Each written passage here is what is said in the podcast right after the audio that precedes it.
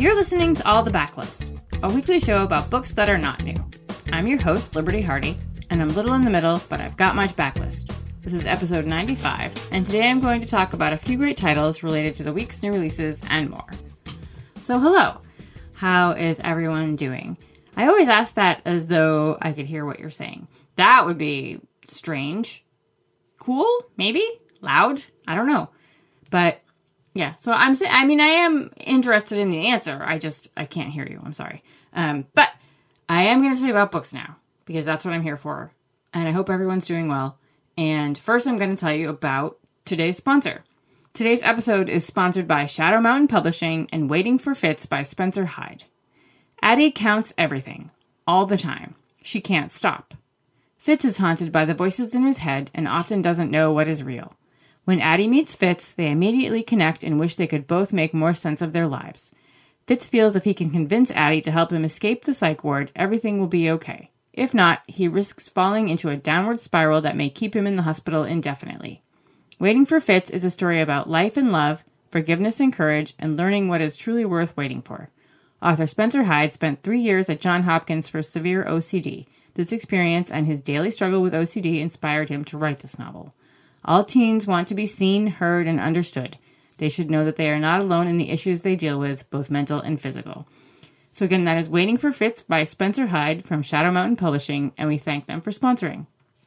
So, today's uh, today's topic is easy. Uh, it's the letter H. I'm uh, in a bit of a rush. I'm getting ready to leave on a trip, and I asked the cats, you know, what should I pick? And they said, mm, go with a letter. So I chose the letter H. And so I'm going to tell you about a few great backlist titles uh, that start with H. Beginning with, I thought of this while I was thinking of the letter H, and I hadn't thought of this book in forever. Um, did anyone else read Hugh Pine? Uh, I read them when I was a kid. They're by Jan Willem van de Wetering, uh, and it's about a porcupine. His name is Hugh Pine, and he lives in the forest, but he's afraid of humans and worried about getting squished by a car. So he decides to dress like a human and start walking upright.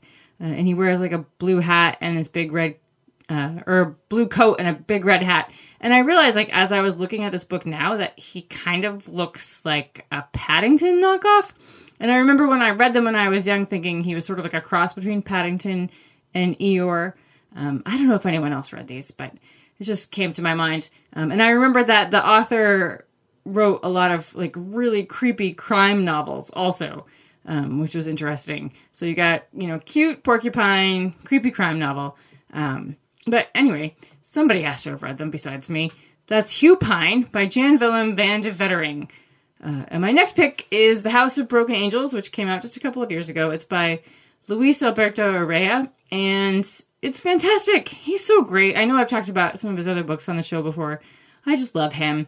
This one is about a guy named Big Angel. He is the head of the Dela Cruz family, uh, and he, they're in California, and he's not doing very well. He's quite ill, and he thinks it's going to be uh, his last birthday. So he decides to have a big celebration, invite all of his family, sort of make amends with people that he has wronged or he has lost touch with.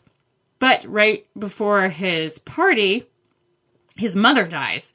Uh, and she was almost 100, so it sort of turns into a funeral slash birthday party uh, and celebration of her life and just a bunch of feelings and anger and emotions that need to come out will come out. Um, it's so good. So again, it's The House of Broken Angels by Luis Alberto Urrea. And my next pick, I think I've mentioned this on the show before, is The Hunter by Julia Leigh. And she is so awesome. She's an Australian writer. I absolutely love her. Uh, her mentor is Toni Morrison. Uh, when you read her books in the bio, it, it talks about how um, she was taught by her, which is like not shabby at all. Uh, and this one, I think, I think this one came before Disquiet, which is her other novel that I love. Um, it's about a guy named M, just like the letter M. That's all we know. He is a hunter. Surprise, surprise. And he's hired by a biotech corporation. Uh, now this is in Australia again, if I didn't already say that. Um, it's he's hired by this corporation to hunt the last Tasmanian tiger it's like present day, or at least present day when this novel was written, which is like 15 years ago. Um, and supposedly the Tasmanian tiger went extinct at the beginning of the 20th century, but for some reason there are rumors that there is still one out there in the world. And so it's sort of like his experience alone out in nature um, with his thoughts, and he's looking for this animal that may or may not exist. And the question is like, if it does exist, will he actually be able to do it? Will he actually be able to kill the last Tasmanian tiger? It's so good. It's called The Hunter. It's by Julia Leigh. My next pick, I know that I have talked about this one before, but it's been a while and it's worth repeating. It's High Wind in Jamaica by Richard Hughes. I love this book. Whenever people talk about pirate books, this is my favorite pirate book.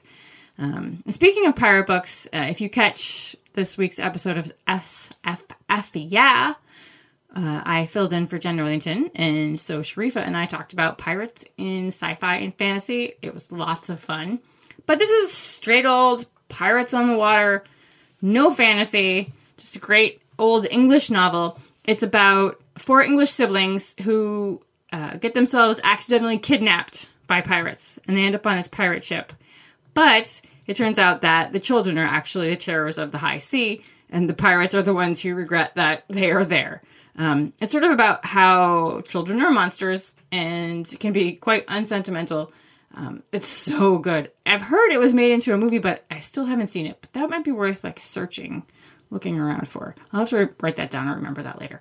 Uh, but right now I'm recording, so we're not going to watch a movie. So that is High Wind in Jamaica by Richard Hughes. My next pick is Hotel World by Ali Smith. This was the first Ali Smith book that I read. This might be her first one that she wrote, too, or at least published.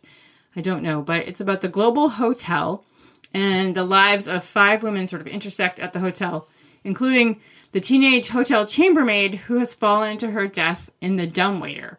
Uh, and her sister goes to the hotel sort of looking for answers. Not so much in like, this is not like a whodunit, like a, it's not a mystery really, but just sort of like she can feel her sister still at the hotel and it's just this wildly imaginative novel about life and death. I really loved it. And I also remember that when I bought it, the I don't know if any of you sniff your books. That might sound weird, but I just remember the copy that I got smelled kind of spicy, which was unusual. Um, and and I've always loved that. I still have it upstairs, but it probably still doesn't spell. Now I'm gonna have to like go look for that movie and go sniff some books when I'm done here. Um, this one is Hotel World by Ali Smith. My next pick is The Haunting of L by Howard Norman.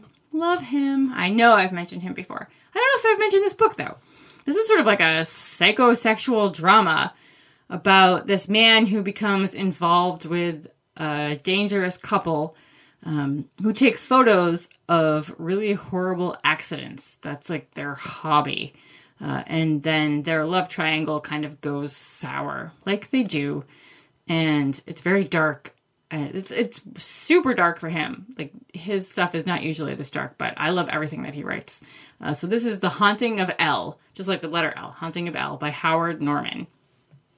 And my next pick is speaking of Toni Morrison is Home by Toni Morrison, which was the first Toni Morrison novel I actually read. So which was like in 2012. Like shame on me. Um, I have read a lot since then, but for some reason I like we obvi- I grew up in Maine. They didn't teacher in school. So um, this was my first Toni Morrison, and and it's very small. It's very slim. Um, it's about a man named Frank. He's a Korean War veteran. He comes back from the war to find you know his country is still a hateful, awful place, and he's really angry and full of rage. And he rescues his younger sister uh, and brings her back to their hometown, which he hates in Georgia. And sort of he finds this courage that he thought that he had lost uh, during the war. Um, it's really wonderful. And that one is Home by Toni Morrison.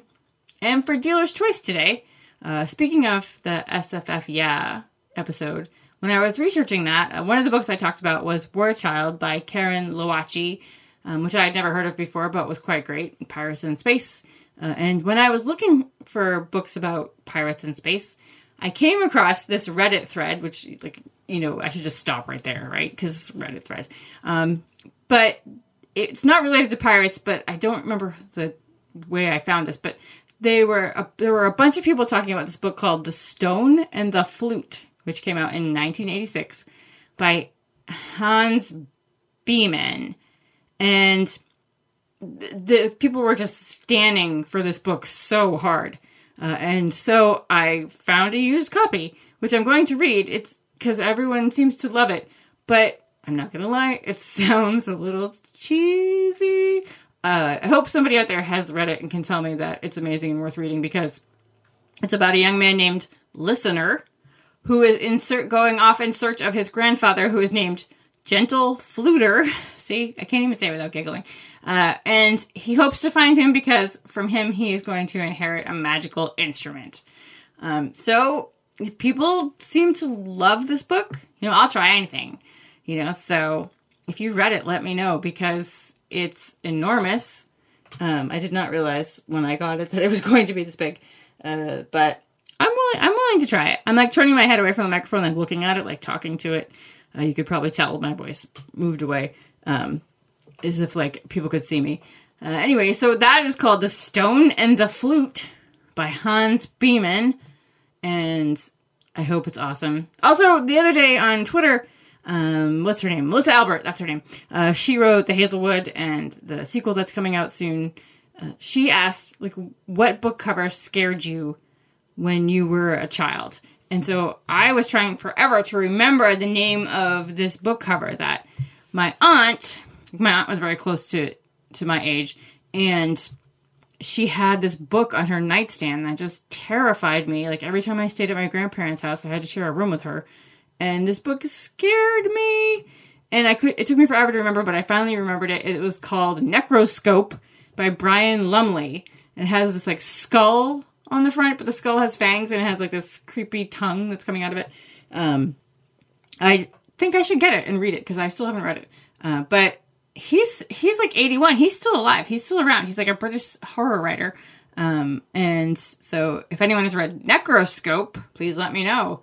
Um, or maybe I should just buy it just for like sentimental reasons, you know, because he used to terrify me as a child. Because um, that makes sense. So that's it for me this week, book lovers. Uh, thank you to our sponsor, Shadow Mountain Publishing and Waiting for Fitz by Spencer Hyde. You can find a list of the books I mentioned today in the show notes by visiting bookriot.com slash all the books. If you're a fan of all the books and you want to give us a treat, you can leave a rating or review on Apple Podcasts. It helps other book lovers to find us. And if you want to talk about books or see pictures of my books or tell me about the stone and the flute, you can catch me on Twitter at Miss Liberty, on Litzy under Liberty, and on Instagram at Franzen Comes Alive. I'll be back on Tuesday with Kelly Jensen to tell you about the week's great new releases. So have a great weekend, kittens, and happy reading.